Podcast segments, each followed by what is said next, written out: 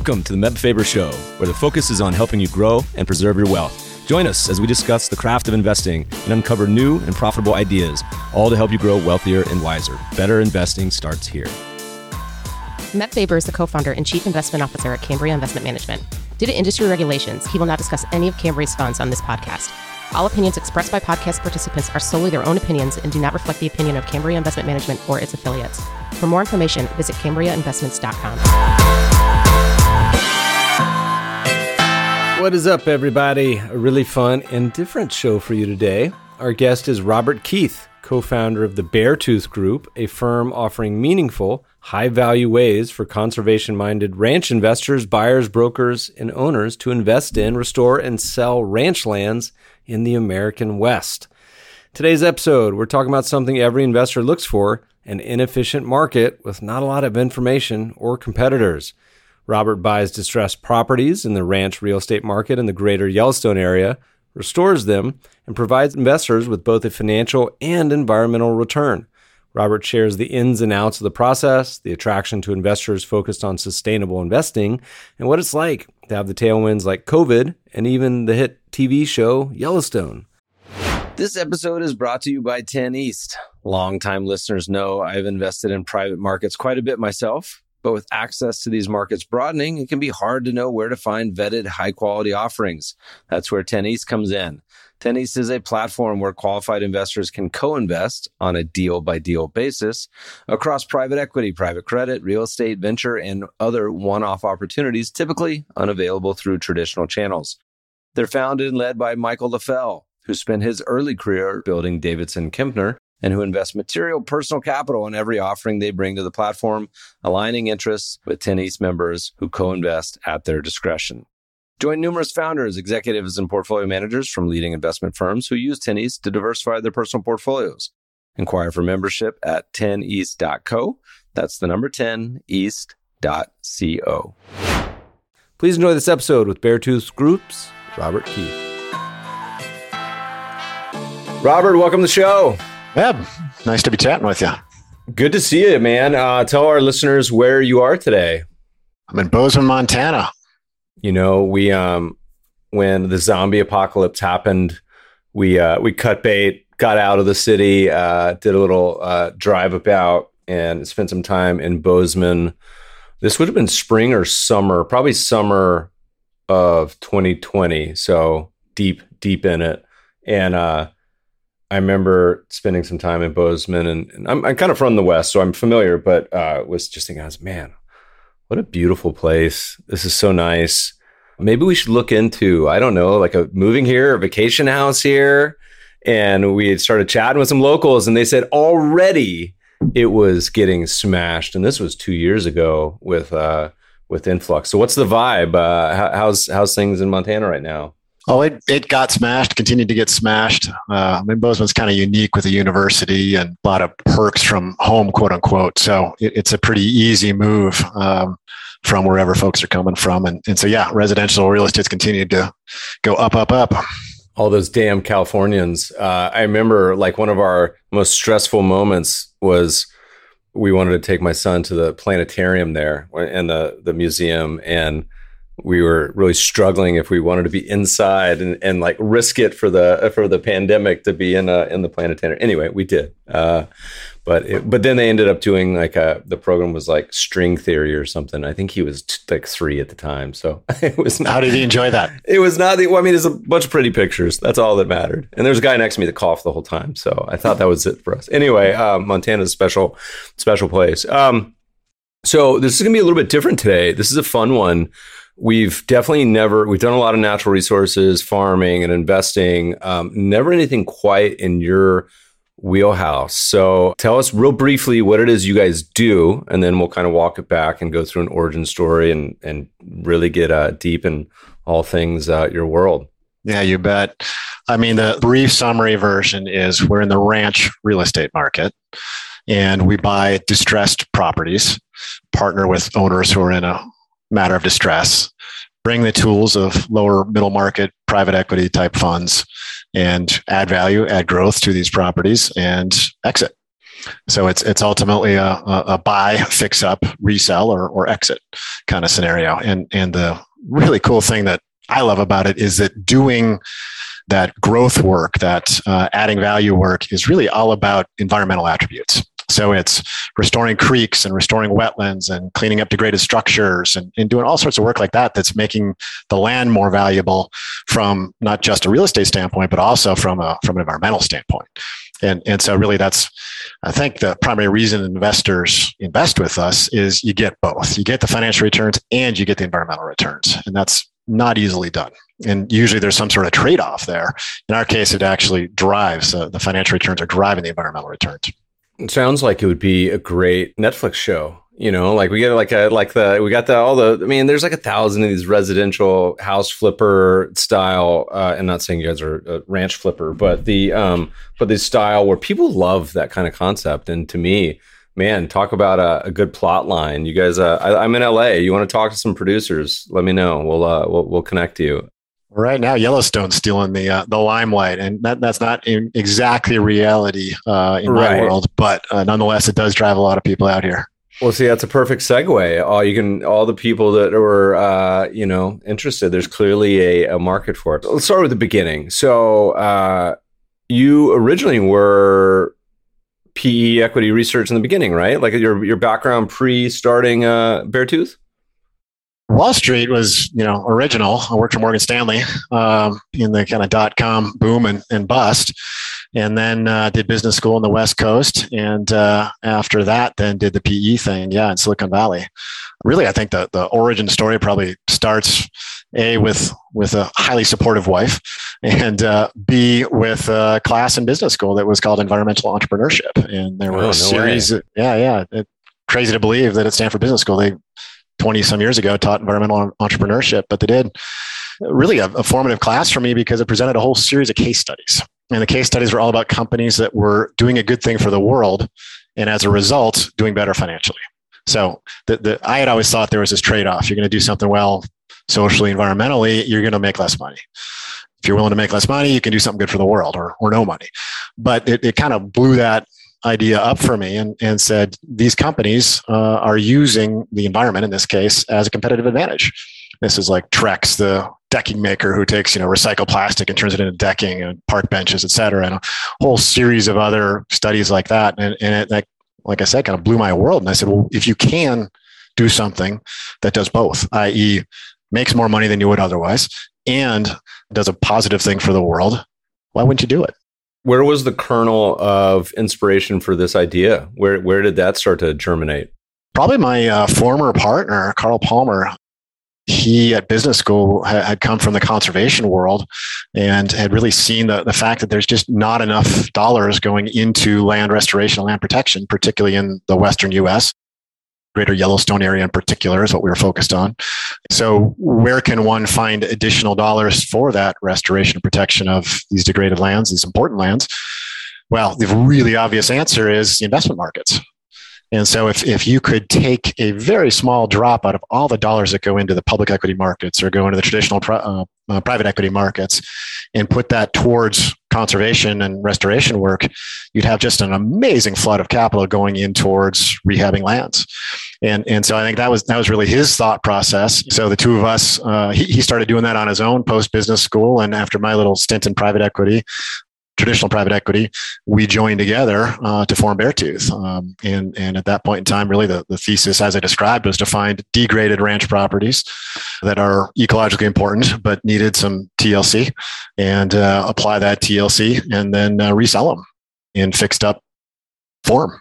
So, prospective investor thinking about this, you know, they got a portfolio, stocks, bonds, and they're looking for something not correlated. What's the end return stream for for these type of investors? How should they how should they think about it? Yeah, uh, that is a great question and one I love to talk about because it's many faceted. Meaning, there's a traditional financial return, and and that's our core fund product. We're trying to put up a good, solid market level financial return, but we got a whole bunch of people in that vehicle who love other types of return, right? Like they care about that elk migration corridor. They care about the fact that grizzly habitat's getting protected. They care about that a ranch next to Yellowstone is never going to have massive development on it. They care about cold water and, and the restoration thereof, et cetera. So there's all these environmental types of returns. And, and what we've seen, Meb, and, and this has kind of been a, almost a, a, COVID event, although I think these people are thinking about it beforehand, is some of them are pushing us to do other types of deal where they'll, they'll, they'll approach me and say, look, I don't need a financial return. Just get me my money back. But what I want to see done with that money is, you know, again, protect that elk migration corridor. Let's make sure that the path of the pronghorn antelope never gets developed. Those are the types of returns that they want to see. And so we've done a number of deals now in which folks have said, uh, you know, I've, I've got a $10 million portfolio and I want to get zero financial return on it. I want all these intangible, all these environmental types of returns and put my money to work that way. So the beautiful thing with that is we can do deals that don't work for the funds, you know, there, of course, because financially we don't have the same high bar. And we can use some of those dollars to help leverage uh, the funds returns. And so I think it's the way we, as um, those who have been incredibly blessed and lucky in this country, need to think about investing. Like uh, Jed Emerson is a is a fellow who I you still know. Uh, he talks about a blended value proposition, in which some portion you take the per- traditional portfolio diversification you need some stocks some bonds some international some you know non-correlated stuff like real estate or minimally correlated stuff. Well let's think about that from a social standpoint.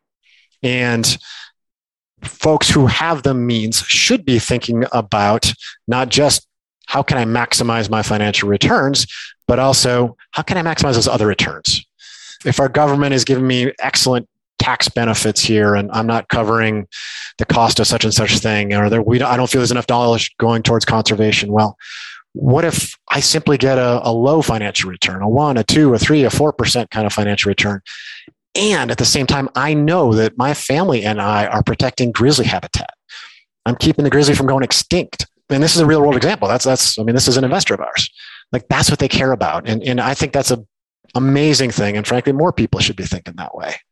So w- when you guys get started, give me a little on on the timeline. What year might have this been? 2004, I think, is when we started working together. Um, it was a proverbial Silicon Valley. Uh, literally, I had two dogs and effectively was more or less living in an in-law unit garage, and so we'd go over there every day and sweat it out in uh, in the garage for about a year. So this is sort of pre uh, pre financial crisis walk me through kind of like the beginnings of all right this is our thesis. How does one start to go about finding i mean there's like to my knowledge you can't i mean i get some of these catalogs in the mail now but these are also probably the the ones that are not a value arbitrage but this is like hey here's this premier uh, it's kind of like ranch porn. Here's like a $20 million property, Meb, you can never afford, but it's beautiful. So you can just flip through this picture book. Um, but there's no Zillow, to my knowledge, of ranches. Maybe there is now today, but particularly back then, like how does one even begin to research in that world? Well, it really became my uh, night and weekend job. So the, the background prior to what I told you is my uh, I grew up in Minnesota, but my family bought a place in Cody, Wyoming, uh, when I was a middle school or something like that. So that became really my my home as I grew up, and I saw this work on our own property. Right, if you take a, a creek that's been degraded, a, a wetland that's been degraded, uh, the creek, let's say, has been put in a ditch, the the wetland's been drained. If you spend a little money and restore that creek, restore that wetland, it, it truly is an arbitrage. You're making that land far more valuable than the dollars you put in. So I saw that again segue to Morgan Stanley, Wall Street, private equity world, you know, didn't see how that would ever impact my life until then. As I was doing the traditional private equity thing, I had met with the guy who would become my partner, Carl, who I mentioned earlier, and and learned and understood more what he was doing. And yet, I still had my traditional private equity job, and uh, I started trying to create a ranch index my nights and weekend job became like, well, is this an investable asset class effectively? Nobody else is investing in this asset class. You've got timber, TIMOs, et cetera. That seems to be working. There's even some conservation oriented ones, Lyme timber, conservation forestry, et cetera. They're doing great work. Uh, this is back in 2003, 2004, et cetera. But there wasn't, you, you couldn't turn to a, a fund and, and say, well, here's what your returns could be. Frankly, you couldn't even turn to any kind of index because particularly the areas we focus on, Montana, Idaho, and Wyoming, they're all non-disclosure states. What that means is that the, the public recording, the public records, the tax records are not done based on market values. And so if, if we go and sell a ranch or buy a ranch, there, there's no requirement that we disclose the purchase price, uh, sale price, anything like that. And, and so what you end up with, it, with is information being put in a whole bunch of silos. An appraiser worked on a particular deal, they know what the value is there. Banker worked on a particular deal, they know what happened there, broker, et cetera. And so everybody kind of has their own little silo of information. But there's not kind of an aggregator of all that. There is no Zillow. There is no, there, there MLS exists in Montana, but there's no people don't put ranches on it. And so I started trying to construct that and eventually came to the conclusion that uh, there really was something there. And, and, frankly, if you compared it to tr- traditional asset classes, there was a lot there. The highest correlation to any other asset class was to timber and farmland, as you might expect. That's only a 0.4 correlation. Way different. And frankly, when you looked at like international equities and small caps and stuff like that, it was inversely correlated. So the, the riskier, more or less, the riskier the traditional asset class, the more the less correlation with ranch land. And so that frankly kind of gave me the the push I needed to say this was an investable asset class, left the private equity job, joined the guy who became my partner, Carl, and uh, we started this thing up. And probably by that time was 05. Kind of toyed with, are we doing one deal at a time? Are we going to create a fund? Ended up going down uh, the the route of a fund, uh, and you know you mentioned financial crash earlier. Well, uh, thankfully we got out in front of that, raised money in front of that. You know, unthankfully we started investing it ahead of that too. So we had some tough sledding there early on, but live to tell about it. Anyone that kind of survives the main, main um, recessions, bear markets, crisis, uh, bubbles, uh, certainly um, has has the scars, but also the fortitude and the resilience to you know um, to make it through. Uh, we we sympathize with that uh, that experience because we got started about the same time. All right, so inefficient market, not a lot of information. This is like a classic, you know, investing potential for value add opportunity, right? Like we talk about this all the time. Like you know, what what value most investors to have being the thousandth analyst focused on Apple, right? Probably not a lot. Like, but what chance are you to have, you know, on on doing something like this where information not only is is hard to come by, but you know, in, in some cases, like it's not even disclosed, as you mentioned, in some states. It'd be fun to hear a little bit about how kind of you guys actually pulled the trigger and or started um, acquiring properties. Just touching back on the inefficient market comment because that's that's literally why I'm here. I literally was that uh, when I was working for Morgan Stanley. I was that probably 100,000th analyst looking at blank. And in my case, initially it was uh, telecoms and, and then uh, uh, internet marketing companies. And, and I took that public equity experience and just said, I'm, I'm not smart enough to do this consistently well. Um, I'm not going to be able to do that. So hence the shift to business school and then private equity. And, and, and frankly, uh, the private equity was a much more efficient market than I, than I had expected. So again, the, hence the search for the inefficient market and, and ranchland popped on obviously the list. You know, the other interesting piece about it, Meb, is that we're one of the very, very few institutional actors in this market. Most folks we work with, sellers, buyers, et cetera, they do one transaction in their lifetimes. And they're, they're not doing, you know, several a year. And, and so not only is information siloed, but they're just not particularly sophisticated. It's a retail market we're an institutional investor. And, and so that, that certainly helps as we're thinking about valuation. On that note, the valuation note, this is really not only because it, well, because it's a, a retail asset class, it's highly emotional. It's, it's like you, you go and see that, that house and your wife falls in love with it. It's pretty hard to get yourself out of that situation, right? You're going to buy that house. This is very, very similar. You get that ranch porn catalog you mentioned earlier. You go and visit it, whether it be you, your wife, your family, your kids, you know, you have an excellent day out there. You catch a bunch of fish. You see the bald eagle flying overhead. You know, you've got the elk herd in the distance. It's like, wow, what is that worth? Well, I don't have a pile of information to know what that's worth. The seller's, you know, done one transaction before. They're telling me that this is what it's worth. Broker says that's a pretty good number. Um, sounds about fair to me you know, frankly, we're, we're also talking about ultra high net worth individuals buying these places, you know, sometimes high net worth as well. And, and so half a million dollars, a million dollars sometimes becomes a rounding error. And it's what they want. Um, and, and so that also helps to make this an inefficient market. So getting back to your your question now, uh, you know, how did we first pull that trigger? Really, the, the first deal came to us thanks to what's been a fantastic source of deals for us is conservation organizations. I mentioned to you that we focus on uh, working on ecologically important properties. Well, we do that because there's a bunch of advantages to that. The foremost of which is, of course, it's worth it, right? Like if you're going to improve a property, you might as well improve a property that's important to improve. By improve, of course, again, I mean we're going to restore wetlands, creeks, get rid of nasty structures, get rid of wildlife unfriendly fencing, do do things that are going to bring more wildlife here. Which, by the way, again, that's why someone's going to spend a few million dollars is because they want to see a pile of wildlife on their place. They don't want to see it on their neighbor's place while they've got a junk pile going on theirs. So again, you're doing exactly what that end buyer is going to want, but you're also improving it. You're making it more valuable from a from a conservation, from a standpoint that the environmental world cares about. And so we get a lot of deal flow from conservation groups. And that first one came from the Nature Conservancy of Idaho, who said, Hey, there's a really important property we would love to see protected. We're not in a position to be able to buy it.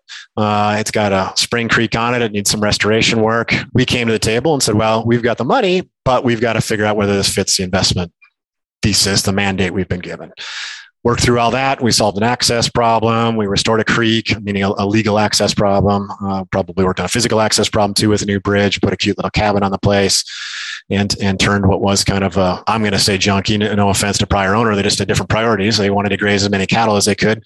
We wanted to create a, a family retreat. Very different priorities, and that's again where that arbitrage is. Uh, cattle properties only worth X you care about how much water's flowing through the place, how much grass is grown, how many cattle you can put on there, as opposed to you know the value we're after, which is how much is that highly emotional buyer going to pay for the wonderful retreat in central Idaho, not far from Sun Valley. So that's that's what got us over the hump, and that was the first deal we did. And you guys still hold that, or have you uh, sold it? No, this is probably back in 2006 or so, and and so yeah, that, that was long gone do you have a target holding period? Is it kind of fix it up and just turn around, or is it something where it, it that depends? Well, it depends. We really focus on a multiple of invested capital. Most of our investors are, are driven by cash on cash return as opposed to IRR. That was one of these learning experiences for me. We initially targeted an IRR, and uh, frankly, by the time we buy a property, let's say in your, time zero, uh, we go through the process of getting all the permits we need to do the creek restoration, wetland restoration, anything that's going to involve the state approval process, probably Army Corps of Engineers. You know, we may be another six or nine months out from purchase to being able to figure out what we want to do to then actually getting permits. So maybe by that time we're all the way out to uh, a year post acquisition. Then we go in there and we make a freaking mess, Meb. I mean, we're literally tearing up stuff everywhere. We're putting a creek back in a channel it inhabited 100 years ago. So there's a lot of dirt flying around and it doesn't look very pretty, frankly. Then you come back in, plant a bunch of trees, reseed the grass, etc.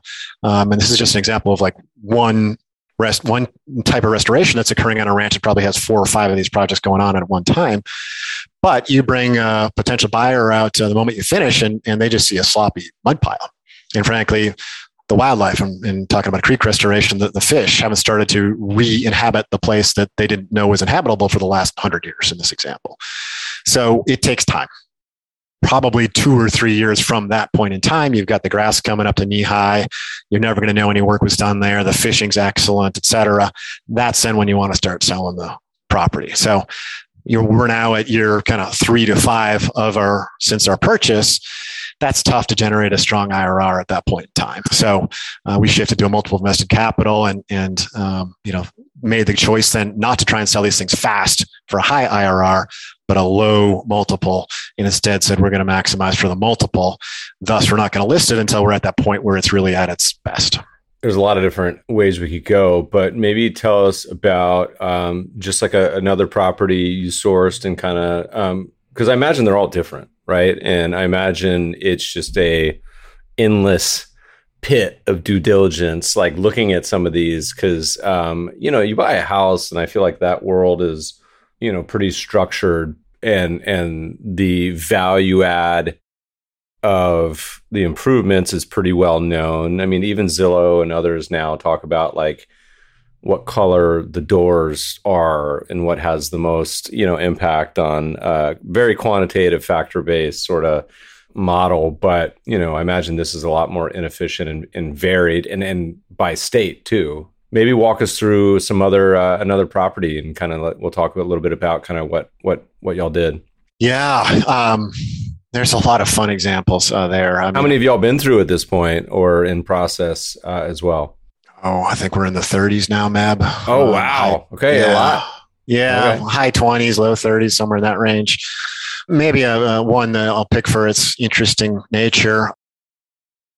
This is south of Jackson, Wyoming, you know, recreational hotspot, right? So we went to an auction for a different property.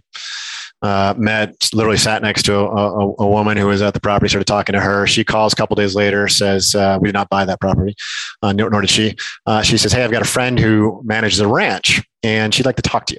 I said, okay, kind of mysterious, but let's do it. So we talked to the ranch manager. 30 plus years ago, a group had developed about 12 miles of creek in uh, south of Jackson. This is on North Cottonwood Creek, and had started to put together uh, home sites. They had put home sites in. They blazed roads in. They put in power. They, you know, they'd done it all. But the pitch was that everybody was going to stay in, in one location and actually just share a, a, a common space to, to use. So the rest of the ranch had never been developed except for one spot but she ended up having nine different owners. And uh, she saw the writing on the wall that they were going to be sellers in the next few years. They weren't there yet, but they'd kind of been starving the ranch of resources. And uh, many of them had moved on in life and didn't spend any time there. And yet they were footing a quarter million dollar plus bill every year to be part of what effectively was a club. It's kind of like the, the country club or the gym you sign up for, right? And, and then you just don't end up using it and you wonder why you're spending money on it. So we started talking to her and, and really borrowing the tools of lower, lower middle market um, investing said, well, how about we partner with you? And we partner with you to give you an ownership stake in this thing because you see a whole bunch of ways this place could be improved you help us work with the nine different owners to kind of get them all on the same page because they had divergent views of what the place was worth, whether they wanted to sell or not, if they sold, what they'd want to do afterwards, all this kind of stuff. And then we uh, do this thing together she didn't have the funds to do it. Uh, we did, uh, but she had the expertise and the connections. And so we did precisely that. We, we worked with her to get each individual owner what they needed, signed nine different purchase and sale agreements, rolled the what literally was a subdivision all back together into one big, almost 3,000 acre ranch. You know, that's about uh, almost four square miles, three to four square miles about 12 miles of creek on the property. Beautiful meandering creek, but it really needed some love. So we bought it, uh, worked with with her as a as a part owner, and and restored uh, about 10 of those miles of creek. And um, several years later, then roughly two years later, uh, we're approached by a, a, broker for a buyer who who said. I don't know where else I'm ever going to find. Uh, at that point, we had 11 miles of, of creek that's perfect wade fishing, you know, just outside Jackson Hole. My clients have a place there. Can we talk about your selling this to us? And uh, we were, it was frankly ahead of schedule for us. We were not ready to sell, but you don't, you don't look to look a gift horse in the in the mouth, of course. And so we engaged with them, and, and we're able to sell it to them. Uh, they're now happy owners of that place just for perspective, when uh, the listeners listen to this, when they hear ranch, like, is there a typical size range that you're willing to consider, as well as um, value range, um, as far as what, what's what's your wheelhouse? Well, it varies dramatically by geography. So we did a different deal not far from Jackson, Wyoming, just south of Wilson, uh, in which we bought small property, smallest thing we've ever touched by far, 160 acres. Now, this is 160 acres completely surrounded by national forest. So your backyard is, you know, a million acres. It's not 160 acres really. And for Jackson, Wyoming, 160 acres is enormous. And we're talking, you know, typically we're, you know, maybe 10 acres. That's a big place. So given that market, this was uh, a very large property, despite it being the smallest thing we've ever worked on. The largest thing we've ever worked on is probably 5,000 plus acres um, although we nearly closed on a 27,000 deeded acre place, uh, which which would have been just enormous. And yet, interestingly enough, this smallest acreage we've ever bought was the most expensive on a per acre basis. Not surprisingly, you know, we're talking thirty thousand dollars an acre just to get access to that. Now, and this was many years ago, by the way. You're not going to find that anymore. Nor would you find that when we resold it. Uh, and yet, we've also spent three hundred dollars an acre on you know thousands of acres in more rural parts of the world. So, if I'm trying to bookend it, uh, you know we we love deals that are kind of in the two to five million dollar acquisition range. We end up usually putting twenty five to 30, 40% more uh, of that purchase price into it for the restoration work. And then uh, we're kind of targeting things that are typically maybe uh, 640 to a couple thousand acres in size. So, how do you find these at this point? You know, I, you mentioned the early days, of the real estate index and um, or the ranch index, and as you kind of went through the process, at this point, I'm sure it's well established, kind of your your process, and would love to hear it. But like, how does is it a network of brokers? Is are there now websites? Is it just auctions? Is it what? Like, how do you go about finding all these ranches? Well, every time I think I've got a system for finding things, it, I realize I don't yet, or I need to add another category to that system. Everything you said and more, Meb. I mean, uh, uh, the most recent transaction we've done, re- transactions we've done have come from conservation groups. I talked about that earlier. There are all sorts of groups from the Nature Conservancy to Trout Unlimited, uh, those being two fantastic partners locally here in Bozeman, Gallatin Valley Land Trust. We've got all sorts of different partners, and you know what they have? They have effectively a acquisitions force for us, meaning Nature Conservancy of Montana has something like 30 employees dedicated to landowner stewardship, easement, conservation easement stewardship, and, and really effectively knowing landowners. We don't have that big a team, period, much less dedicated to finding the next acquisition. So if we can partner up with that organization, now again, pick your different one, Trout Unlimited a nature conservancy, you name it, in a particular geographic area, and have them pitch us leads when they hear that, well, you know, I was chatting with such and such person, and it turns out the neighbor is likely to be a seller because you know some patriarch passed away, that kind of thing. Like that's a scuttlebutt we love. We love that because then we're able to engage directly with the landowner, figure out what they're after. Frankly, right now we're working on a deal in which um, the owners don't want to sell. They own a giant piece of property and they've got some challenges uh, uh, that they need to meet financially. And we're going to help meet that. And uh, my fervent belief is they get to hold on to the you know the home core place that is what they're after. I might have to sell some outlying parcels or do something like that but let's get creative. I mean we, we've done all sorts of different creative deals uh, whether it be options or the right to purchase us out in the future, whether it be a profits interest in the, the future value we create, you know, the obvious stuff like uh, seller financing, you name it, we, we get creative, which really is not something I'm aware that anybody else is offering out there. Uh, every other actor in this market is either a buyer or a seller, and that's a buyer or seller of 100% ownership of a particular ranch. I mean, things as simple as why don't you keep the back 40 where your house is? I don't need to buy that. We'll take the, you know, thousand acres that's on the other side of the road. That, that, that usually does not even come up in a conversation with the seller. So we just try to offer a whole bunch of solutions, you know, to the sourcing channels kind of conversation, conservation groups, uh, you know, okay, occasionally appraisers, the contractors we work with, they're wonderful partners. Um, brokers, absolutely. We've worked with brokers for approaching 20 years now and paid them a, a, very large amount or caused to be paid them a very large amount in commissions. I mean, we're, we're again, that repeat actor uh, in, in a very retail environment. My brother is a good example. I don't think I've told this on the podcast, but my brother and I had some um, little piece of land on uh, on the Colorado River, and kind of remote, hard to get to. Couldn't use in the winter. D- didn't uh, undeveloped, and you know, had thought for a long time, you know, hey, maybe uh, maybe it's time to sell this. So we we had put up a for sale sign so that all the rafters going by could uh, see it, and you know, got some inquiries. But speaking to the inefficiency of this market, um, the property uh, butted up against a newly purchased very large ranch that was um, growing like wagyu cattle or something uh, and high end you know um, beef and they obviously need more uh, more land as well as access to water and so at which point I, I, I we were like this is like game theory with my brother i was like well this buyer seems like they're probably cost insensitive because they just purchased this plot for it's like a, a wealthy Kansas City, you know, uh, businessman for I don't it was like 30 million or something. I said, let's just name like, I don't know, triple what we think it's worth, just to see, like just like anchoring. And they just wrote back, they were like, okay.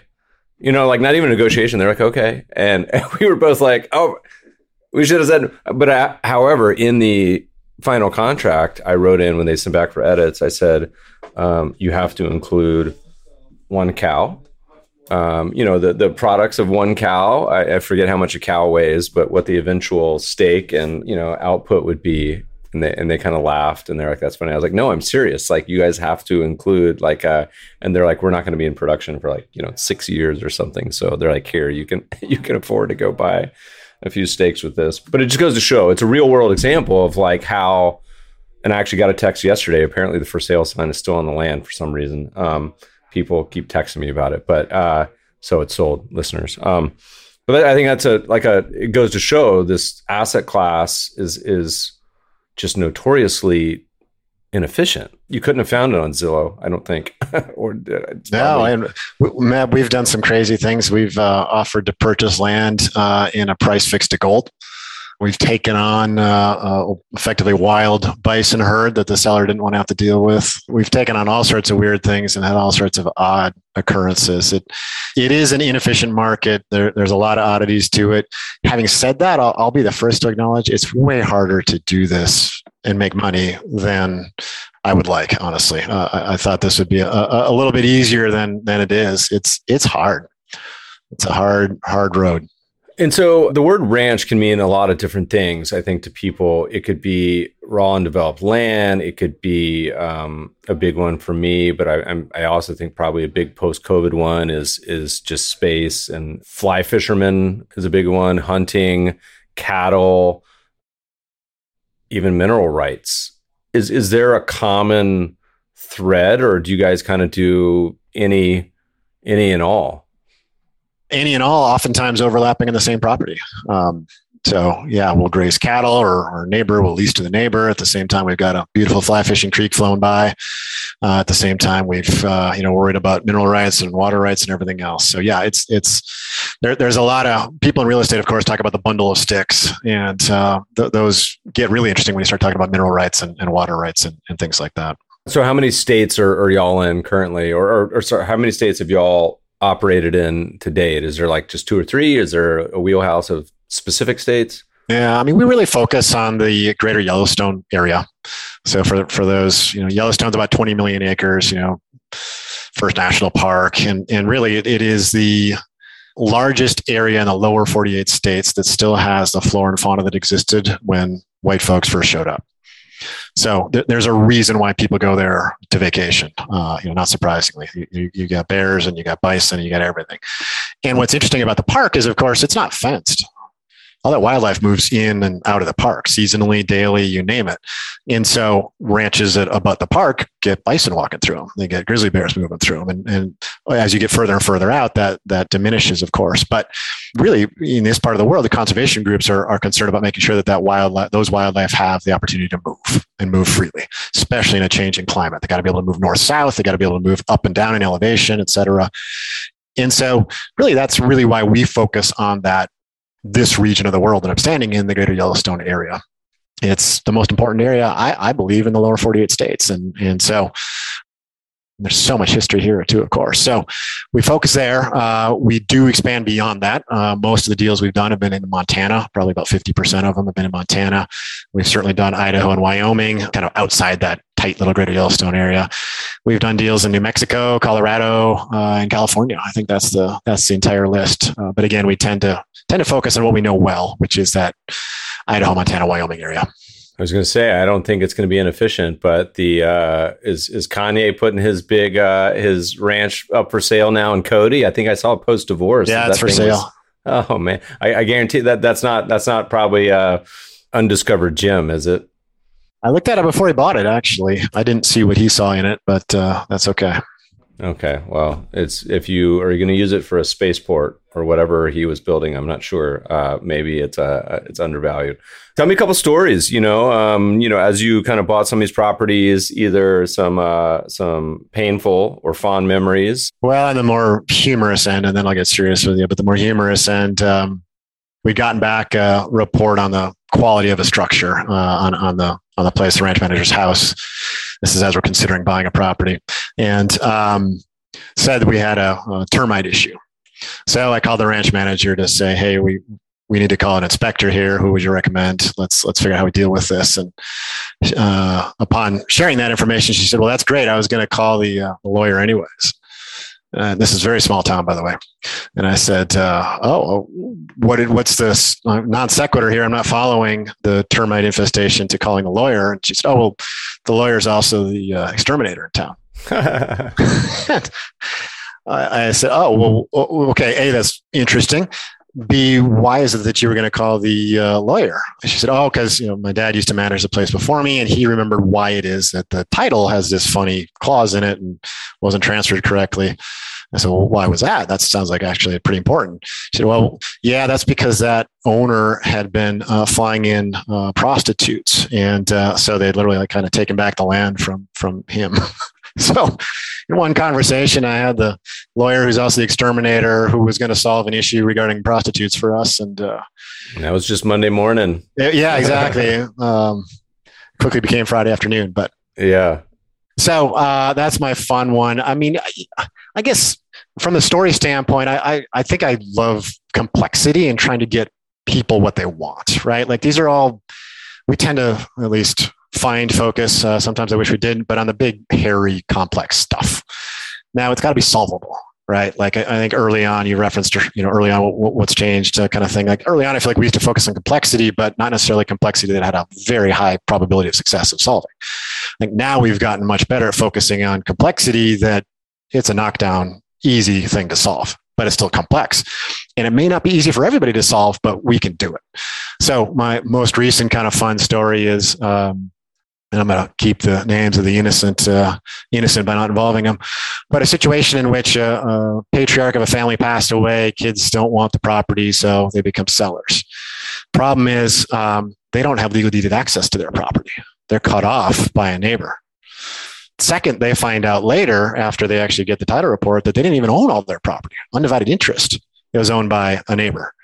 So all of a sudden, they're trying to sell a property that doesn't have legal access and has an undivided interest attached to it and so, you know there are about five other problems i won't go into but um, you know what are you going to do like they're stuck they, they, they, frankly they're wealthy and don't want to concern themselves with this uh, they just want to pay the state tax and move on hire a broker broker wonderful guy had a blast doing the transaction with him, but he didn't want to solve the problem either i mean he's, he's busy he actually tried to solve it with a neighbor the neighbor wasn't too keen on giving away value uh, that uh, would would help this be sold to a potential developer or something like that. They wanted it to stay nice and wide open, so they didn't really want to help.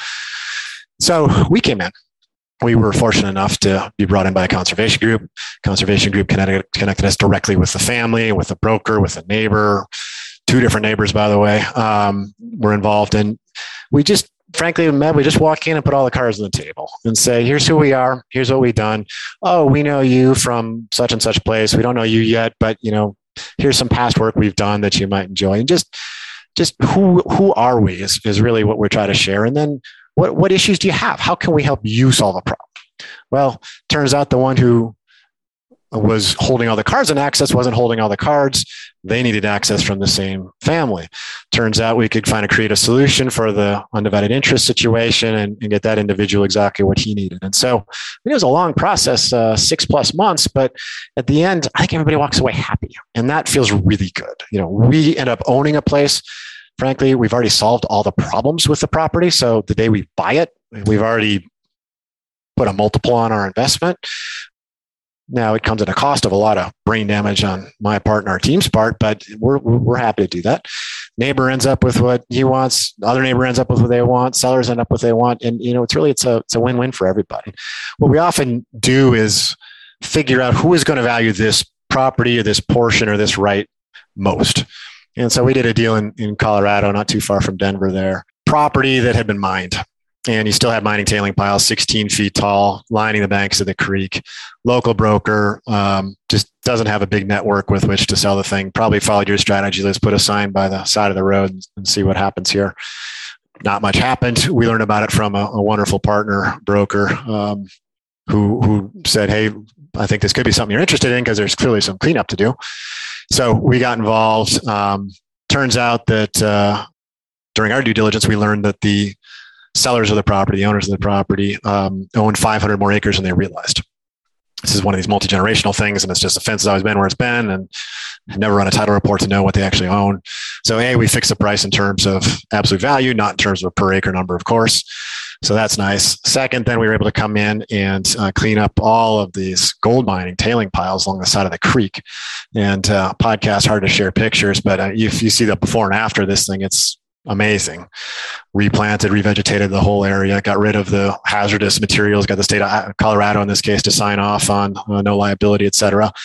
And this is a big place, about 5,000, over 5,000 deeded acres, a couple leases, et cetera. And it was naturally split by uh, a highway and another county road, I think, et cetera. And so really what we ended up doing is first aggregating, like we bought some property from neighbors, and then we actually took it apart and, and effectively said, well, who values this most highly? And I don't mean in a subdivision way or anything like that, but the county wanted a piece of the land. The state wanted to create a hunting and fishing publicly accessible area. So we, we did those two transactions. Some of the neighbors had a lease on um, public lands nearby. They wanted some additional deeded lands uh, to run their cows on. We sold to them. And then we ended up selling to uh, a wealthy individual who wanted uh, you know the rest for fly fishing with he and his, his son and the rest of his family. So really kind of a, a beautiful another beautiful story and uh, lots of stuff to clean up. But once you're done with all that hard work, you end up making some people really, really happy. And not just the usual suspects. I mean, right now, especially post COVID, most buyers are wealthy individuals. You know, in this case, the state of Colorado and every member of the public who wants to stop and hunt, fish, hike on that land is a beneficiary. Uh, same with the county. Um, those are fun ones, man you've existed through a financial crisis and then now this uh, pandemic and who knows what what the future holds but um, I presumably, um, and this is obviously good and bad. Uh, you know that you've had a tailwind from this trend of, I assume, a lot of interest the last few years in sort of the properties that you uh, would acquire and sell. But also, I imagine it also pushes up the potential cost of acquisition as well. Talk to us a little bit about last couple years through COVID and kind of how how that uh, experience was for you guys and any insights there. And and Yellowstone too. You guys got a double whammy: Yellowstone show, and then also uh, COVID happened at the same time. Yeah, um, I mean the Yellowstone one's funny because I've been interviewed by reporters, and frankly, the, one of the first questions that the, they tend to ask is, "Do I look like John Dutton, and do I wear a big hat and uh, you know whatever shirt he wears?" And I say, "No, I'm kind of more the Patagonia vest and baseball cap kind of guy, but uh, that, that crushes most stories because uh, they want that tie. But yeah, uh, the first thing to, to know is uh, I am no market prognosticator. And, uh, you know, when COVID first hit, uh, I wrote our investors and said, you know, hang on here. Um, it's going to be a tough sledding ahead here. I, I think we're, we're going to enter a period of illiquidity.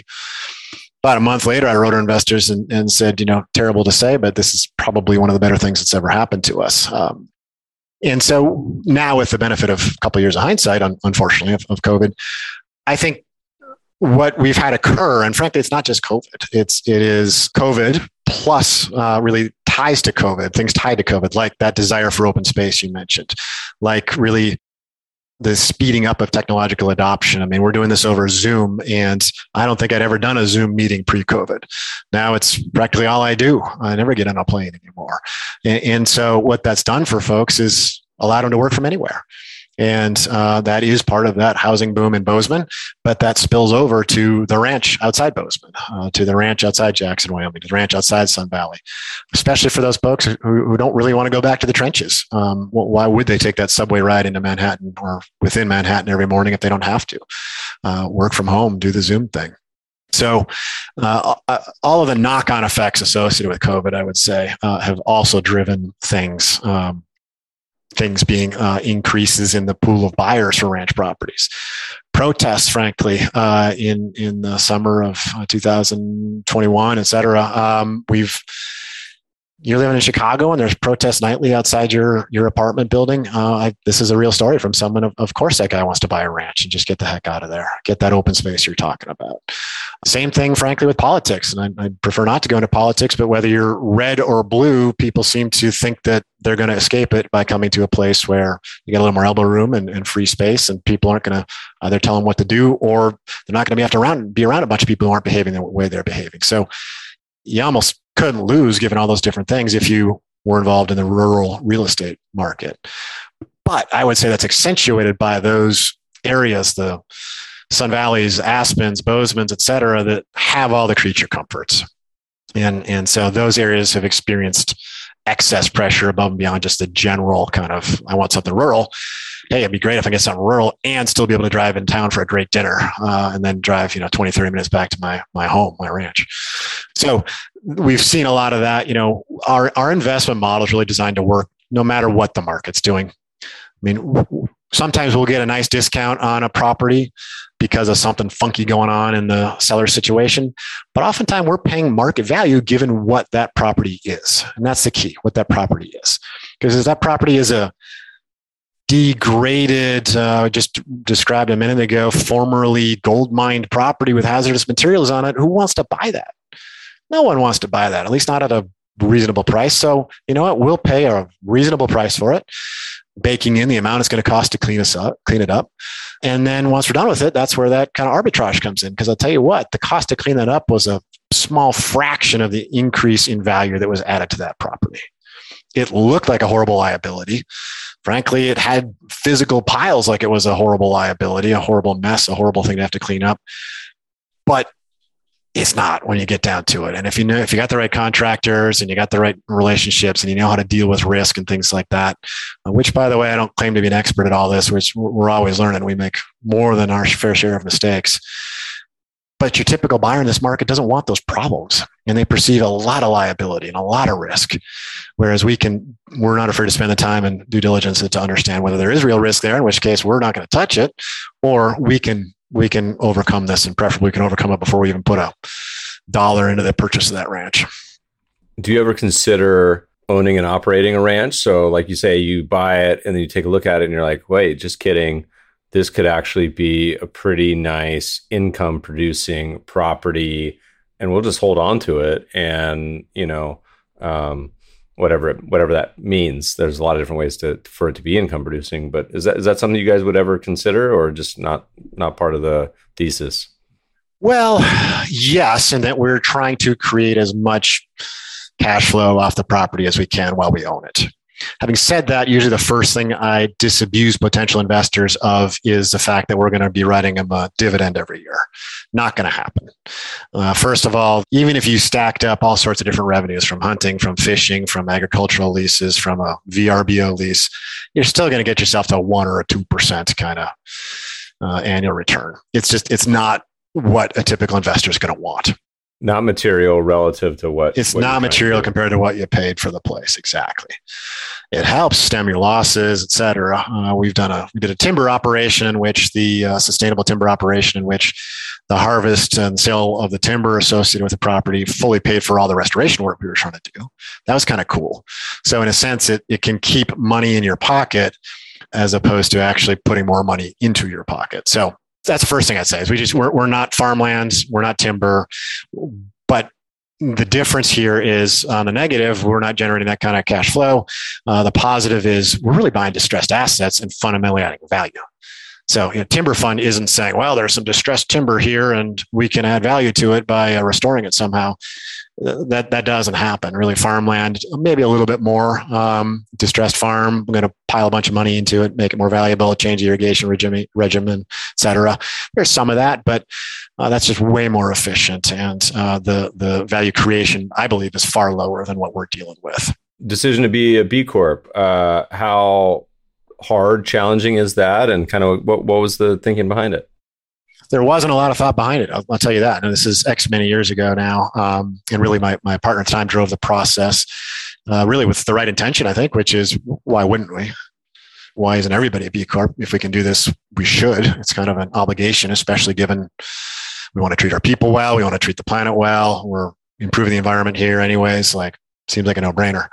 It has gotten harder to stay a B Corp for us because we're not a corporation making widgets we're not focused as much as I'd love to be. I'm not focused on uh, you know hiring more people of you know different backgrounds. Um, I, would love to. We and we do when we try and make a hire, but man, we're a five person team. You know, we're just not adding people left and right.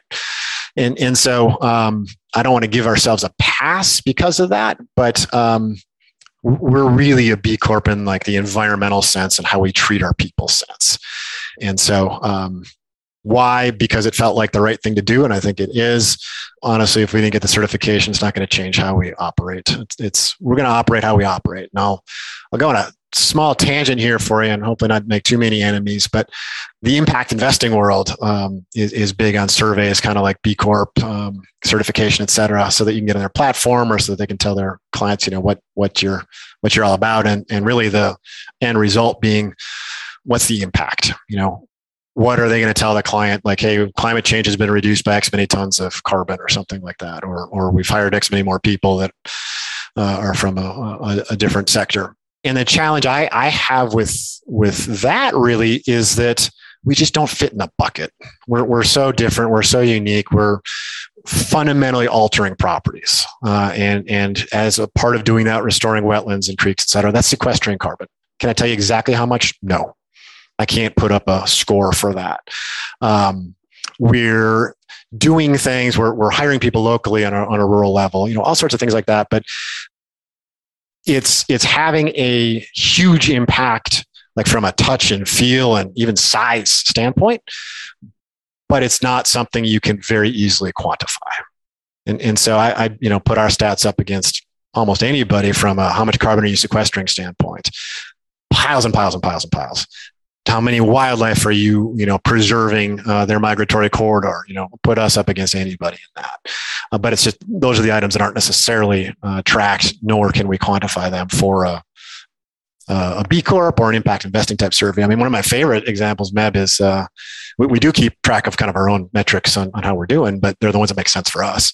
One of my favorites that we added to the list after we worked on a property that had, I'm going to call it wildlife unfriendly fencing it was just north of Yellowstone. And way back in, you know, 40 years ago, the former owner had supposedly, I don't know this to be fact, but had supposedly built a super high fence. It's called page wire, meaning it's about four inches in diameter, you know, from floor to ceiling, i.e., get a nine foot tall fence. And then it closed it in when he had a herd of Yellowstone elk in there at one point, um, and uh, literally locked the door on the public's elk eventually that was outlawed. You can't farm elk in Montana. Um, and uh, then they started farming bison. We dealt with bison when we bought it. But point is, we bought a property that had this impenetrable barrier for elk, antelope, other wildlife trying to move on this corridor north of Yellowstone National Park. Well, prior to that year, you know, a couple would slip through. We'd, we'd, we'd, see, prior to our taking down the fence, we'd see three somehow slip through this fence. We took it down next year, 30. Year after that, 300. So those are cool metrics. Not to beat a dead horse, we don't get credit for them in a B Corp or an impact investing survey, but I don't really care. Like that feels good. And that is an amazing benefit for the wildlife and frankly for the public because they're flowing off of public land onto more public land through private, et cetera. Those, those are cool metrics. Yeah. As you kind of look back on uh, all the deals and investments y'all have done, what's been uh, sort of the most memorable uh, ranch you've been involved with? It could be good, it could be bad, uh, anywhere in between. Is there one that uh, comes to mind? You know, probably the first big creek, big river restoration project we did is on the North Fork of the Musselshell River. This is one of those, as you asked early in the interview, like why'd you pull the trigger kind of things. It, it's scary because if you're gonna, in this case, spend four million dollars and then another million to do the restoration work, are the fish going to come back? Like they're wild animals. You can't control that the fish actually show up. Uh, we we were a year or so into our into our Beartooth existence. Uh, we literally had a river that had been ditched on the property, and so the thesis was work with experts who can help us pull it out of that ditch, put it back in its natural meandering path. You know, plant a pile of willows and cottonwoods and aspens, et cetera, along the banks. I'm simplifying things, obviously, um, but you, you end up doing that, creating the right habitat in stream, outside of stream, and you're going to bring back fish and all sorts of other wildlife. So we bit the bullet, um, bought it, and uh, went and, and, got after it. I mean, so many things did and, and, could have gone wrong from massive flooding events that first year to uh, all sorts of things that uh, kind of threw a wrench in our plans. In fact, I even had an investor come and fish it just as we were starting to do the restoration work. And I think he was testing us out. And effectively, he, I think he must have been thinking, he didn't say this out loud, but must have been thinking, what have I done with my money? Like this place is a you know what hole. And left in, in kind of a hurry. Um, Well, two, three years later, we had him back. The, the restoration work had taken hold. It looked better. It fished better, et cetera. You know, I met him after he fished all morning uh, and he was sitting down for an early lunch. And I said, why are you back early? He said, my arm's tired. Got so many fish, so many big fish. My arm is physically tired and I think I'm done for the day. And I thought, you know, that's like the best praise I can get. Uh, we, we did it, it worked. And by the way, it almost always works because if you do the job right, and that really requires the right partners, uh, not everybody can do great creek restoration work like the folks did on this one. But the fish will find it. It might take a year or two, but they'll be there. And, and so in this case, you know, it worked from his standpoint. You know, what I found shocking on that deal also is that on the banks of that, what used to be ditch, you know, now creek, it was basically bare land. They just graze the thing into oblivion. Just too many cattle. That had been the focus before us. And, and so too many cattle, I should say, in an uncontrolled manner. Cattle can be a great restorative tool. I'm happy to get into that if you like, but in this case, they were not. They were a destructive tool. And all the planting we did and the rest that we gave it and the fencing uh, to keep cattle out of the bottomland, et cetera. And I walked through it with my, at the time, I don't know what they were, probably as old as your kids, kind of three and five or so in my case, you know, year old daughters. And the bird life was just incredible is all the sounds you could hear. They were different from just kind of a moonscape before. And, and the kids were like, Daddy, you know, it's so different. There's so much wildlife here. We jumped a little deer, we saw the fish, et cetera. And, and that, I mean, to me, that's, that's a memory, right? Like the, what else can we do that's better than leave the world a better place for our kids, right? Like that was that moment for me. Yeah. Let's talk about your investors for a second. You mentioned one of them got to go fish on the property. Is that like a benefit? You're like, hey, you guys can come visit these while they're uh, while they're in the portfolio. Is that uh, you have to like uh, subscribe a certain amount is to to get access? How's that work? Heck yeah! I, encourage any of our investors, anybody who thinks about being an investor, to come and, and fish. There's just there, there's no better way to see our work than to be able to. This year we held our annual meeting. Actually, as kind of a in the midst of restoration. We try and if people are willing, get them there before, get them there after. Uh, the before usually is kind of glum and I don't know what these yahoos are doing kind of feeling. And, and then the after is like, oh my gosh, don't sell it. I want to keep using it. Uh, we, we had that conversation with an investor recently and, you know, we're, we're not a fun, we're not a country club. We're not a club. We're not some group thing for folks to come and join and get to fish it's a side benefit. We're, we're, we're here to bring more dollars to conservation, improve the world, and make a good financial return in the process. And that really doesn't involve your usage of the property. Having said that, we're happy to get people on the property and, and absolutely love it when they come. And it could be fishing, it could be elk hunting, it could just be a horseback ride or a or a hike. I mean, um, it's it's a neat way. Actually, I've talked to a number of folks who have said, "I think I want to buy a ranch someday." A, I'm smart enough to know I don't know what I'm doing. B, I don't really want to have to deal with managing it yet. So maybe I can try a few out via your fund. And heck, if that's why you want to invest, that's great. We're happy to have you involved. Investors interested, you guys, uh, is your fund open? And if so, is there um, is it rolling open? How's it work? We are not open at the moment. Uh, we're currently investing out of our third fund. I'm sure we'll start the raise for the fourth fund in the next half a year or so. Um, love to have a nice overlap there between fund, funds three and four. We early on made the decision not to go down the like, hey, you're an investor only in this ranch, only in this particular property, only in this investment category. Instead, we said you're an investor in everything we're going to do with this pool of capital. So it's a it's a ten year fund life, and we've got a five year investment period. Uh, if we make investments during that period, you're you're going to be part of it. And frankly, most people enjoy that risk, obviously, risk mitigation, diversification within the fund.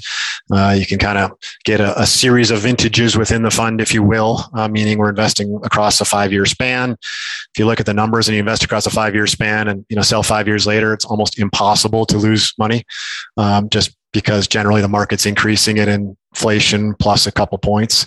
That gives us a, a nice ability to get in some at the top of a market, some at the bottom of a market, you know, and everything else kind of in between. Again, I talked earlier about our investment model is somewhat your mark, what the market is doing is somewhat irrelevant to us. Again, we're, we're kind of paying market-ish values, albeit sometimes a lot better because of the lack of information in the market, the inefficiency. But most of the time, really the value is coming from the, the work we're doing, the value we're adding, those million dollars we spend that add, you know, $4 million to the value of the property at the end of the day. I'm not implying we're putting up 4Xs. I'm saying on the dollars we put into the ranch, you know, those dollars are coming out at multiples of themselves. So if investors want to reach out, sign up for the wait list, if uh, somebody has a ranch to sell you, if somebody has a ranch they want to buy, what's the best place to find uh, more information on you guys and to get in touch? Our website is great, uh, beartoothgroup.com. Again, beartooth, like the, the bear. Uh, Beartooth Mountain Range is a famous mountain range in Montana. Um, so beartoothgroup.com. Uh, my email, you can email me directly. I do get plenty of emails, but uh, I don't get so many. I wouldn't wouldn't uh, be happy to correspond with somebody. Uh, is simply robert at beartoothgroup.com. Well, next time I'm in Bozeman, we'll host a uh, a meetup. We'll do a happy hour uh, uh, meetup. Hopefully sooner than later. I uh, I need to get back. It's a special place. Robert, um, it's been a blast. Thanks so much for uh, joining us today. Meb, thanks for the time. It's a treat. Podcast listeners will post show notes to today's conversation at mebfaber.com forward slash podcast. If you love the show, if you hate it, shoot us feedback at the mebfabershow.com. We love to read the reviews. Please review us on iTunes and subscribe to the show anywhere good podcasts are found. Thanks for listening, friends, and good investing.